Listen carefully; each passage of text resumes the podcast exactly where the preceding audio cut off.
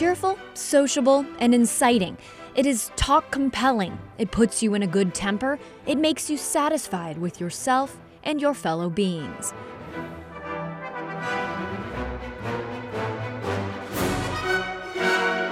It sweeps away the worries and cobwebs of the week. The advantages of the suggested innovation are, in short, without number. And I submit it is fully time that the old regime of Sunday breakfast made room for the new course of Sunday brunch. P.S. Beer and whiskey are admitted as substitutes for tea and coffee.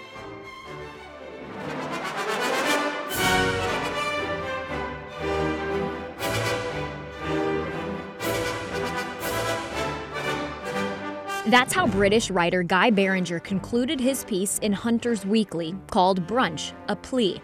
And I pleaded to read that section in a British accent, but producer Dory said no. Anyway, that was back in 1895. He is credited with coming up with the word to describe a combination between breakfast and lunch. Now, it's everywhere. You can proclaim your love of it on a t shirt. It's probably listed as an interest on your online profile. And of course, restaurant doors are opening to crowds of brunch goers, especially on weekends. It's more than just a thing for Mother's Day or cool people on the coast. So I think it's kind of a it's a meal that transcends trends. I think right now it's it's trending a little bit. So today on Abby Eats St. Louis, we are gonna brunch so hard.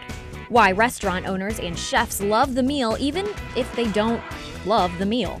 Truth be told, I, I have kind of I'm not much of a breakfast guy anymore. What it tells us about our creature habits. Like the kind of brunch crowd for us has definitely grown. And the foods some of St. Louis's top breakfast champs make their families in the morning and how they really feel about avocado toast. We always have an ongoing battle between avocado toast and donuts and who's going to win out on any on any given day.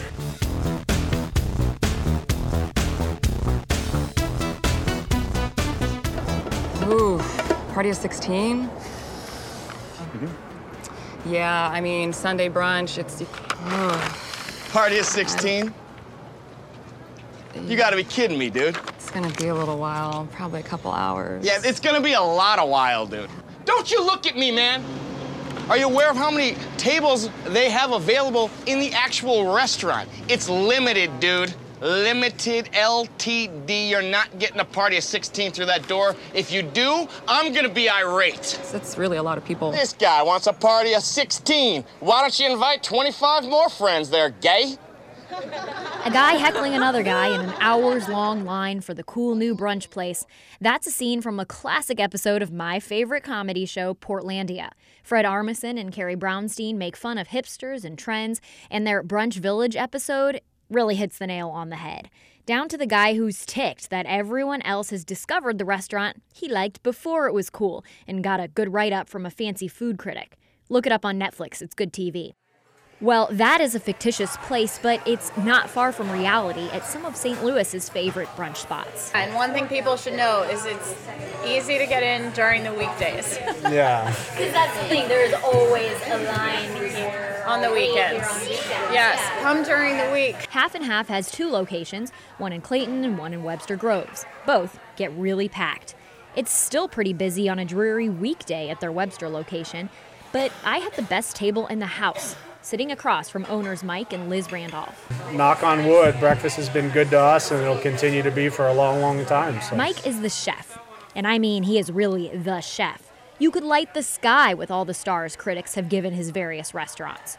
Randolfi's, serving up wood fired pizza and Italian classics. Publico, where he earned three James Beard Foundation nominations. And Privado, the small table spot that earned big buzz for its elaborate tasting menu. We've done um, just about everything imaginable from restaurants in restaurants, tasting menus, tacos, pizza, pasta. Um, we've, we've tried we've tried a lot. But for various business reasons, all of the other spots are now closed. Half and Half now has the Randolphs' full attention. And uh, the one that's kind of left standing that's our, our has always been our sustenance uh, has been half and half and it's been really good to us. So it's definitely different. I mean being here at 6.30 in the morning and, and making sure the pancakes are symmetrical and the eggs are cooked right uh, it's different from you know dealing with my cooks at Privado in that kind of uber fine dining setting. But at the end of the day the same philosophy is always um, kind of guided all the restaurants in the group, which is kind of make it by scratch, do it right, take your time, source good products. So none of that's changed. Well, the wheels are always turning. Um, sometimes things work, sometimes they don't, but we always try to have fun while we're doing them and put all all of our best into it. You know, see what sticks. Uh, we're not done. Uh, there'll be more restaurants on the horizon, but for now, we're really focused on on being here and making it uh, everything it can be. You know, when I was in Chicago working at a Michelin star restaurant, I kind of had this realization that maybe I'm not the next Thomas Keller. Maybe I better have a few bullets in my gun that are approachable to everyone. Let me pause here for some definitions. Michelin stars go to the best restaurants in the world. Thomas Keller has been named one of the best chefs in the world several times over. So I actually spent a year uh, running a breakfast and lunch place there and always kind of had that in our back pocket. Um, and we just felt like there was a need in St. Louis. At the time, there was a lot of chain establishments, um, but there weren't a lot of people that were uh, mom and popping it doing breakfast the way we felt it should be done. Um, and, and, so uh, it is kind of ironic that with all the fine dining stuff that we've done and you know trailblazing that we've done um, it's it's pancakes and well executed eggs that are the last man standing but other chefs have always started with breakfast, and it's working out well for them and hordes of hungry brunchers. I'm Russell Ping, uh, chef and owner of Russell's Cafe and Bakery and Russell's on Macklind down in the city and Lola Jean's Coffee down in the city. We met at the Chesterfield location. Once again, busy on a weekday morning. The last time I was here, actually, it was a day of a really bad snowstorm. It was, we've only had a couple this winter, but this was the first snow that we had. They all. always happen on the weekends this winter. This winter has been a lot of weekends, yes, but the first one, it was a snow day for a lot of Okay. people. And we were out here near MoDOT doing the whole thing with trying to get updates from them and stuff. And we really, ha- we had a break. And so we wanted to go somewhere for breakfast. Mm-hmm. And we were afraid that there wasn't, my photographer and I were afraid there wasn't going to be anywhere open. But we got here, and sure enough, not only was it open, but there were still people coming by. I mean, there were moms whose children didn't have school, Yeah. but they decided to go out for breakfast Yeah. instead. Snow days actually, like snow days during the school week, are actually really busy days for us because people, you know, get out and want to get out of the house and stuff like that.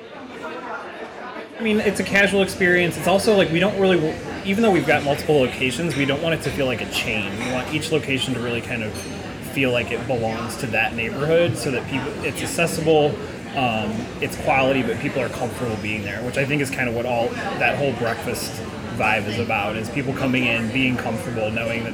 I mean, it's that's the biggest type of like comfort food that you can get. I think is like biscuits and like uh, you know homemade gravy and stuff like that. It's all done really well, but it's just really comforting stuff, which I think is what people are looking for. Yeah, especially first thing in the morning, like you were saying too.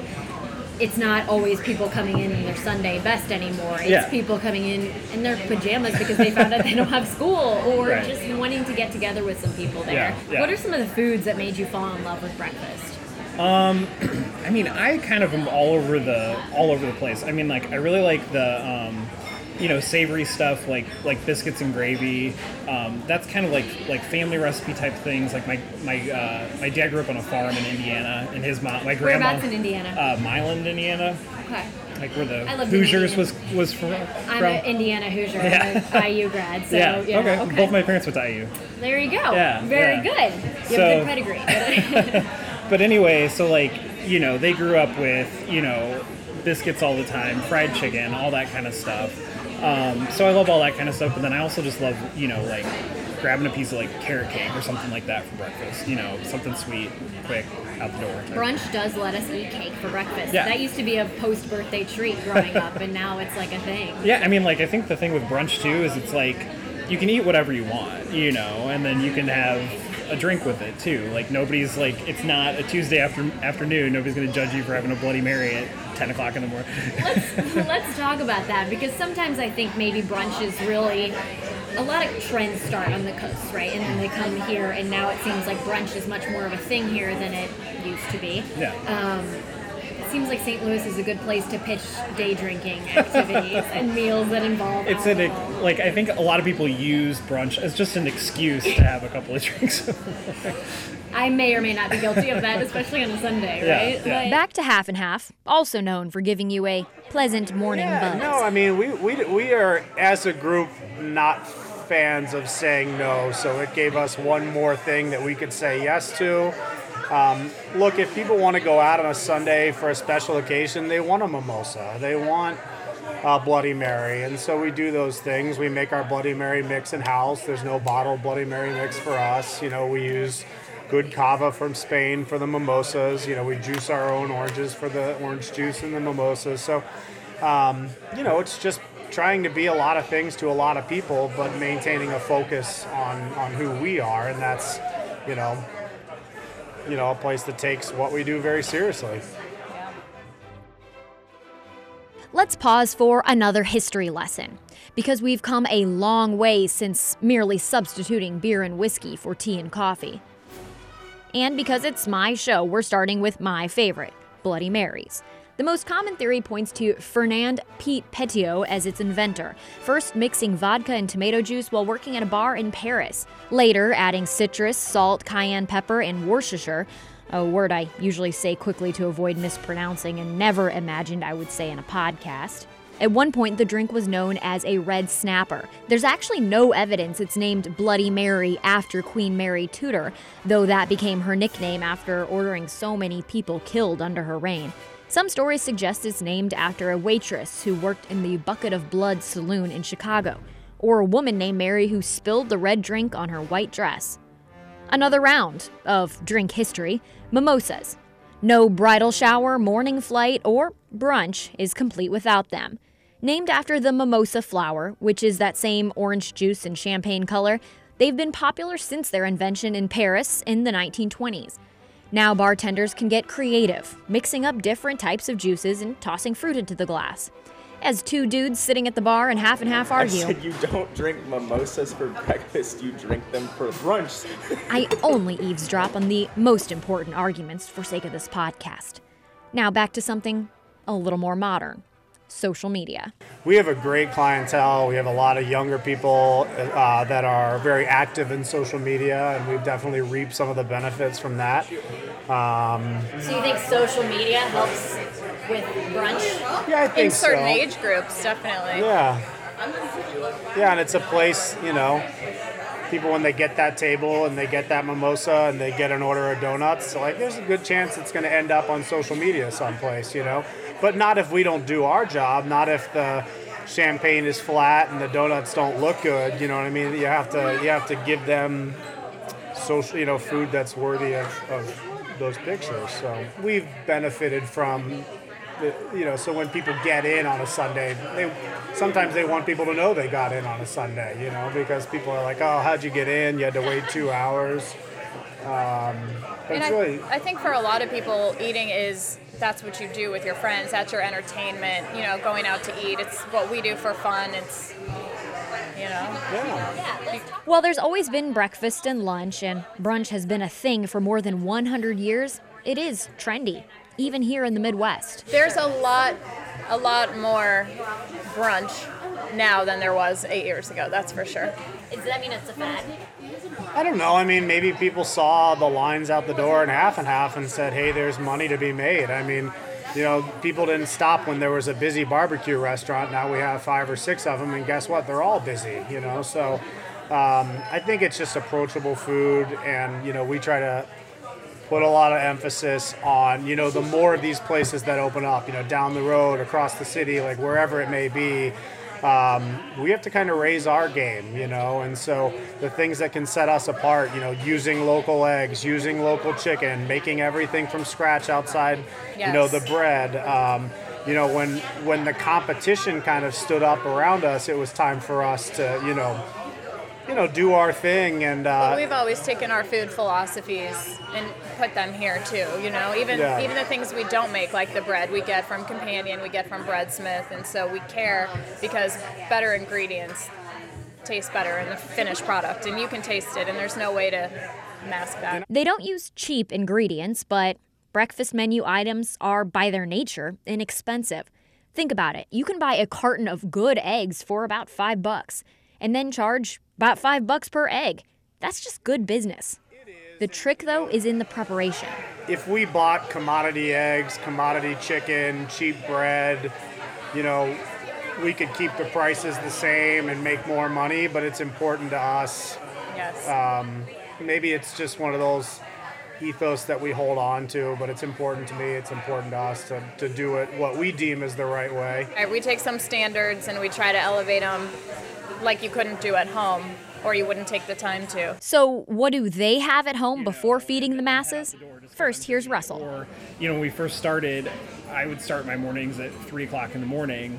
You know, and like you get up early, so yeah, I was gonna say 3 a.m. You're sleeping in, my friend. yeah, yeah. So I mean, I've always just been kind of like a, a, a go go go type of a person, and just grab something. And like now that uh, you know, I have a three year old, you know, trying to spend more family time on the weekends and stuff like that. So now that kind of breakfast brunch time is like, you know, when I can get a day off work, that's kind of our time to relax and kind of chill out and stuff. So we're liking it more. You know, now I, now I love it. And coffee, like I kind of live on coffee, so that's my main thing for breakfast. Depends. Um, we had French toast this morning because it's fast and easy. They eat a lot of avocado toast, It's true. Bacon. bacon. We eat a lot of bacon, but um, Chefs. They're just like us and love to smash an avocado toast. Kind of. Because I love it. I eat it all the time. and it's just see, I don't. I, for love me, I don't. The whole, yeah, it's it's just kind of, it's fine. We sell it. It's good, but it's not. You know, to me, it's like, is this really 25% of our sales? But people love it, and so it's uh, it's been really good. It's been really good to us. So I mean, I got no complaints. Yeah. That's wild. Like, mm-hmm. I mean, even my kids love it. You know, they're in elementary school, and that's what they want for breakfast. We always have an ongoing battle between avocado toast and donuts, and who's going to win out on any on any given day. Now, in this case, biting the hand that feeds them would be pretty tasty. But Mike says he doesn't. Truth be told, I, I have kind of. I'm not much of a breakfast guy anymore. I started off as a huge breakfast guy, and I love cooking it, and I love, you know, being in here and mix it up. But it's not uncommon for me not to touch food until As 12 long as you o'clock cook in me the dinner, I don't care. I can handle Yeah. breakfast. I asked the restaurateurs to take off their chef's hat and put on their anthropologist hats. Do they wear hats? Anyway, I asked them to do a little analysis. We're busier than ever these days. We should be a grab and go culture. But why do we instead choose to spend hours over a plate of chicken and waffles at brunch? I think like no matter how busy you are or anybody, everybody kind of needs that like stopping point. Like even if it's just once a week, you need to like just hit the brakes for a second and kind of relax and then keep going with you know your day. So I think that's kind of the main reason. Because it's kind of like a social thing, you know, and it's also something like it's not lunch where you're need to get somewhere and then get back to work really fast or something like that or dinner where you need to plan it out you know a couple weeks in advance and get a reservation somewhere it's brunch you can call some of your friends be casual you know have mimosas and bloody marys and stuff like that and kind of spend your day brunching And spend your day. A lot of people will do that. yeah yeah planning your day, you know, you might plan to start by meeting your friends at a place like Half and Half, and you might do something next like the Farmers Market or Forest Park, but then you're probably planning what you'll do later. You'll meet for drinks, where you're going to go. And I think most most of the days for people, especially like this generation, just that's what we do for fun. And when Mike and I have time together, we we like to think about where we would go, you know, Yeah. where we can go. If you think brunch is basic, you might actually have a point. But to its most creative cooks, its popularity proves St. Louis's palate is anything but. Look, when we first moved here, it was like maybe once every two or three years something that you know would open, and it was usually, you know, a contemporary of mine that's been in the industry for a while. Um, but if you look over the past couple years, I mean, Vicia, Elmwood.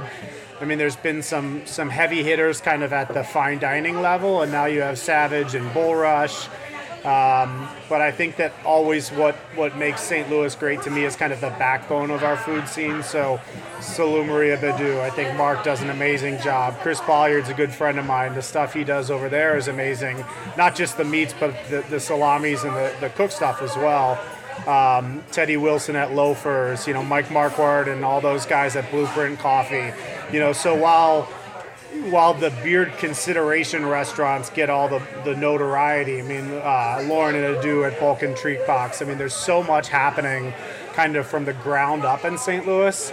And I think that uh, every restaurant's going to have a handful of, every scene, restaurant scene's going to have a handful of great restaurants. But what we have here and what we're kind of fostering is, is kind of a grassroots, you know, lunch, coffee, uh, larder type things all the way up to a restaurant like Vicia that's grabbing a ton of, and rightfully so. Michael and Tara are great friends of ours, but it's just, um, you know, I think as a whole, the food scene's come a long way in the last 10 years. And sorry, Liz, were you gonna say? I was just going to say, and half and half is something that we found is approachable to everyone. Everybody is really different. I mean, like, we've got you know the shack down the street from here we've got you know there's a bread company down the street from there so it's kind of like what every everybody's looking for different things and different you know um, just different atmospheres and stuff like that so i don't think that you know we're at a point where we've got too many brunch places I'll raise a glass of something bubbly to that. Ooh la la. Ooh la la. Ooh la la. St. Louis is a Five on Your Side production. I'm Abby Llorico. Executive producer is Dory Olmos. Technical support shoutouts this week to Cassidy Thomas and Colin Jeffrey. Our theme music is by Olivier Renoir, Jerome Fabi, and Pierre Dubost. Thanks to Katie Caro of Jasper Paul and the Smithsonian Online and Imbibe Magazine for our history tidbits. Portlandia is produced by IFC. Join our conversation on Instagram because we want to hear from you. Our handle is at Abby Eats St. Louis. And let us know about the food news you're curious about. Be sure to follow and subscribe. We'll be back in your feed on Friday with another small bite conversation. Until then, seize the plate.